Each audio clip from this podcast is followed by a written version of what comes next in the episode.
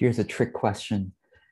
Now that I have 14,000 YouTube subscribers, is it easier or harder for me to upload videos compared to you, assuming you have fewer than 14,000 YouTube subscribers? I think probably most of you do. Some of you have more, and I'd like to know who you are. Please comment below. Um, it's a trick question because it's both easier and harder for me to do it compared to you. Why is that? Well, you could say it's easier for me to do it because I've had practice doing it. But it's harder for me to do it because whenever I upload another YouTube video, it gets seen by at least 100 people, uh, sometimes more, sometimes less, but you know, somewhere around 100 to 150, some, something like that over time anyway. Some, most, you know, a lot of my videos now get to uh, several hundred, over a thousand views, but it's harder for me to do it because I'm essentially making a fool of myself in front of more people than you or than my previous uh, self. So, as you build an audience, as you get more well known, it becomes paradoxically harder to create and publish because now there's more at stake. More of your reputation is on the line. So, you should be grateful, honestly. If I could tell, if I could talk to myself from five or 10 years ago, I would say, please be grateful and take the opportunity that is so precious right now to be creating and publishing as much as you can while you are in relative obscurity before you have lots of people in front of you that you'll be making a fool out of yourself in front of. So, because up to now, maybe you've been thinking, gosh, every time I upload a video or every time I write an article, just a few people see it. Me and one of my friends and my, you know, sister and you know, my supportive classmate or whatever. But that's only four supportive people that you're making a fool or you're you're testing out material in front of. So let me tell you a quick story. Years ago, I went to a Robin Williams comedy event when when when he was alive, bless his soul. Um, and you might say, "Wow, that must have been an expensive ticket." No, it was actually really. I don't remember it was really cheap or if it was free, but you had to claim the ticket as soon as possible, like when when it was announced. So I, I think I was lucky to have heard it on the radio and then claimed the ticket right away, and we got in to to see Robin Williams live at a really cheap rate. And afterwards, I realized why it was so cheap. Because his jokes were terrible. I mean, I was really surprised because as most of us are we probably enjoyed robin williams movies he's you know really funny in his movies uh, he's made so many of he made so many of them and um, you know lots of fans t- probably tens of millions of robin williams fans around the world right? I was one of them. That's why i went to see, see him because i thought gosh what a rare opportunity to see him live. But i was really disappointed at him after that event because most of the jokes were terrible. A lot of the jokes were very very dirty jokes. Um, and it's you know i i enjoy a dirty joke every now and then but not if the jokes are terrible also and they're terrible and they're dirty and it's just gross and so um, but later on uh, i i heard that chris rock does the same thing and richard pryor when he was live did the same thing they do these things called work in progress gigs so they're famous, right? So they could just do a quick, brief announcement on local radio, wherever they're going to be. Quick announcement Hey, Chris Rock is going to be in town. You can see him live for you know $25 or whatever. It's like, really? Wow. Go see a celebrity for you know, go be one of the hundred or two. In the event I went to with Robin Williams, I think there was something like 250 people in the audience. I remember it wasn't small. It wasn't huge. It wasn't a stadium, but it wasn't small. It was, but probably 250 or, or so people in the audience. So I'm like, wow, he's telling these terrible jokes in front of all these people, essentially disappointing a lot of us. But if we think about it, 250 people is nothing compared to his usual audience of millions. Every time he puts out a movie, millions of people go see it, went to see it. Same thing with Chris Rock, right? So these are called work in progress gigs where famous comedians go and test out their new and raw material. And I'm sure they have a producer, you know, on the side, like noting down which of the jokes got the biggest laughs from the audience. Like, okay, that was a good one. Okay, that was a good one. Oh, this one didn't get any laugh, and and even some weird heckling from the or whatever, you know. And so this is how they test out material. They have to test it out in front of a small, for them, small live audience. So this is how a lot of us kind of professional content creators think in terms of our, our content as well. This is why I have taught this idea, which you can Google and find, the three stages of content creation. Google it and you'll find my article about that. The three stages of content creation, where the first stage is where you are testing out new material. You're just putting it out there. You don't spend a whole lot of effort on it, just like Robin Williams didn't spend a whole lot of effort perfecting the jokes that he told that night. He was just trying out new stuff, right? And playing with the audience a little bit and see what worked so that he could take it to the next level for his bigger shows and for his movies, etc. Okay, same thing with you. How do you test out new stuff? Do you think that every time you make a blog post or write an, an upload a video, it's supposed to go viral or it's supposed to be shown to a lot of people? I hope not. Because then you're not testing out new stuff. You're not, did you think that every idea that comes out of you is supposed to, just because you think it's brilliant, do you think that everyone else, even your ideal clients, are going to think it's brilliant? I'm not, well, I, I, I didn't used to be this humble, right? I used to think, probably like some of you do here, yes, every time I write a blog post or make a video, it really, I should put it out in front of as many people as possible. Not, probably not a good idea because you're still, it's a work in progress gig. That's why I teach the three stages. Stage one is to test out your new material.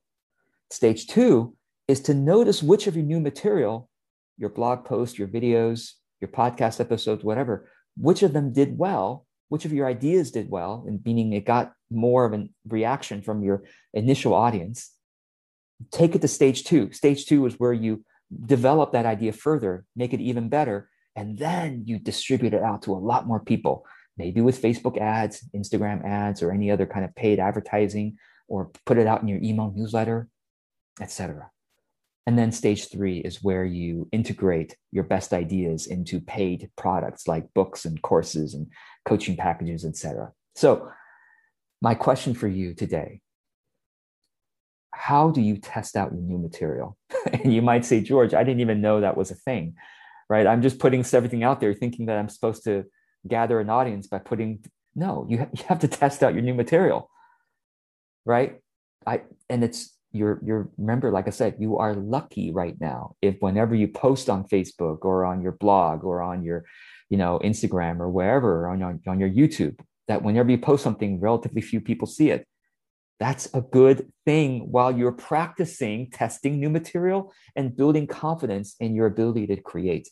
Because by creating, you build confidence and you explore your ideas.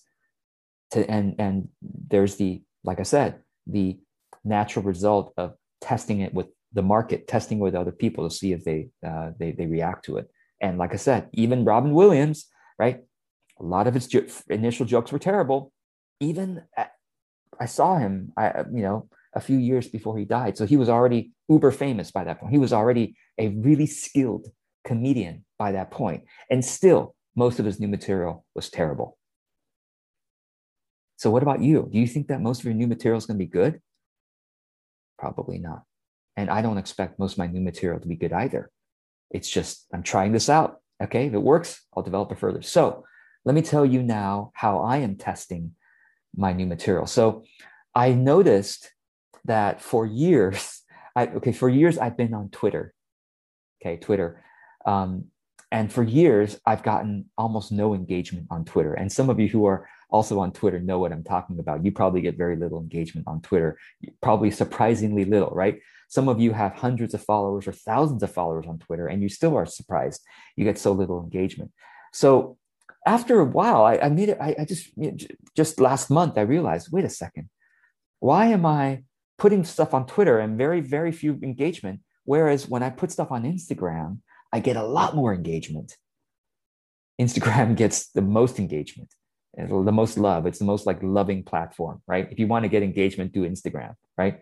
So I made a decision that I would stop treating Twitter as a content distribution platform because it was it's useless. I shouldn't have tested it for years like that. I sh- now I decided I'm going to use Twitter as a content testing platform. It's a way for me to test if my ideas will work or not in relative obscurity. Like I said, I put this stuff on Twitter, almost nobody engages. And so, therefore, the reframing here, I should feel liberated to share more of my raw ideas on Twitter, knowing that probably no one's going to see it. Not no one, but relatively few people in my audience are going to see it. So that's what I've done.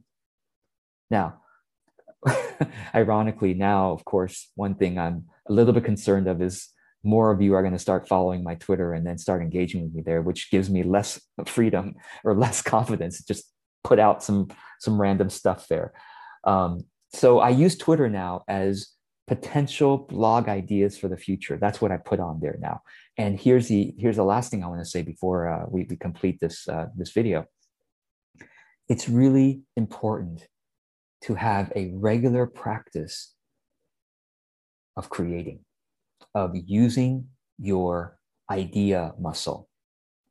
Some of you only use your idea muscle once a week when you write that weekly blog post or make that weekly video. And you, of course, if you only put out one thing a week, you have so much attached. You know, I mean, uh, naturally, you have more attachment to that one thing a week because you only have four things a month that you put out there. So, of course, you have attachment to whether those four things do well. Whereas now I've recommitted to a daily act of creating. So every day I'm putting new ideas on my Twitter account as a test for future future potential blog posts. I'm just putting stuff and and that daily rhythm of creating and testing ideas keeps me sharp. It keeps my idea muscle good. And with a strong idea muscle, the, the muscle, the capability of generating ideas, with a strong idea muscle, you have more optimism and confidence and hope. Why? Because when you know, when you when you realize after test trying it out day after day after day, that you can come up with ideas just like that for many different topics, then you realize that you can solve any problem in your life.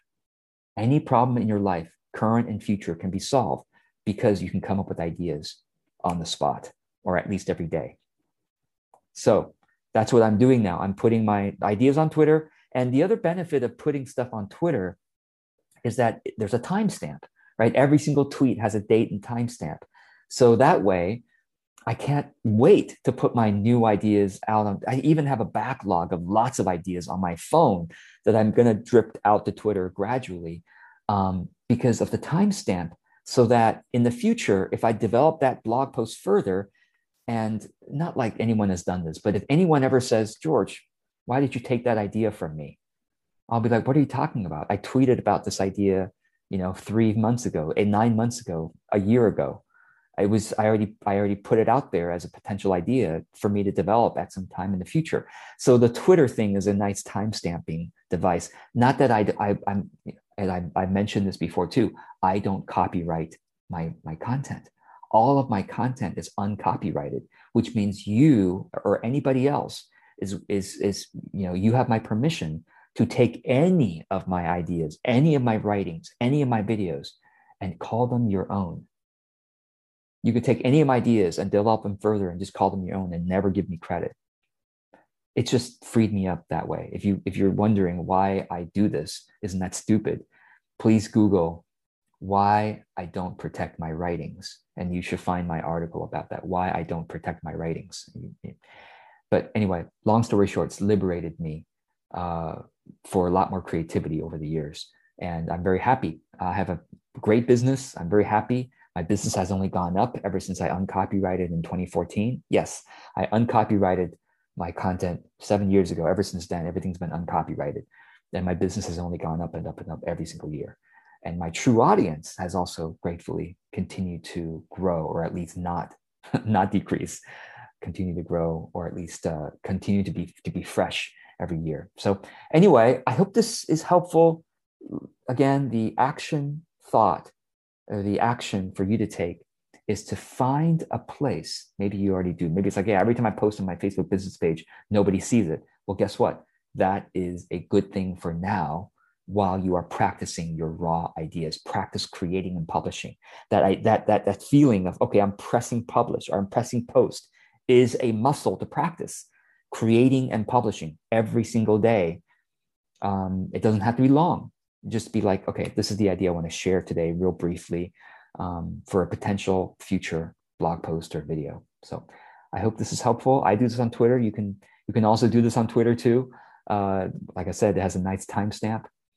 So with that, I hope this helps. I look forward to seeing your comments or questions. And um, in fact, I'm just going to take a moment right now. Some of you are listening to this as a podcast episode sometime in the future. But I, uh, you can always, by the way, check out my the comments on this episode by looking at the show notes below and and checking out the the comments underneath the video. Thank you, Gregory Vahanian and Tamara Hurl for your comments there. I'm only able to see a few comments right now. There's probably more by the time I uh, by by the time uh, this this is published. But anyway, thank you for joining me, and I will see you in the next video or episode. My name is George Kao. I love talking about creating an authentic business, which is a business that is uh, based on our meaningful expression of our of our passion and of our uh, desire to serve and benefit humanity. All right, I'll see you in the next video. Take care.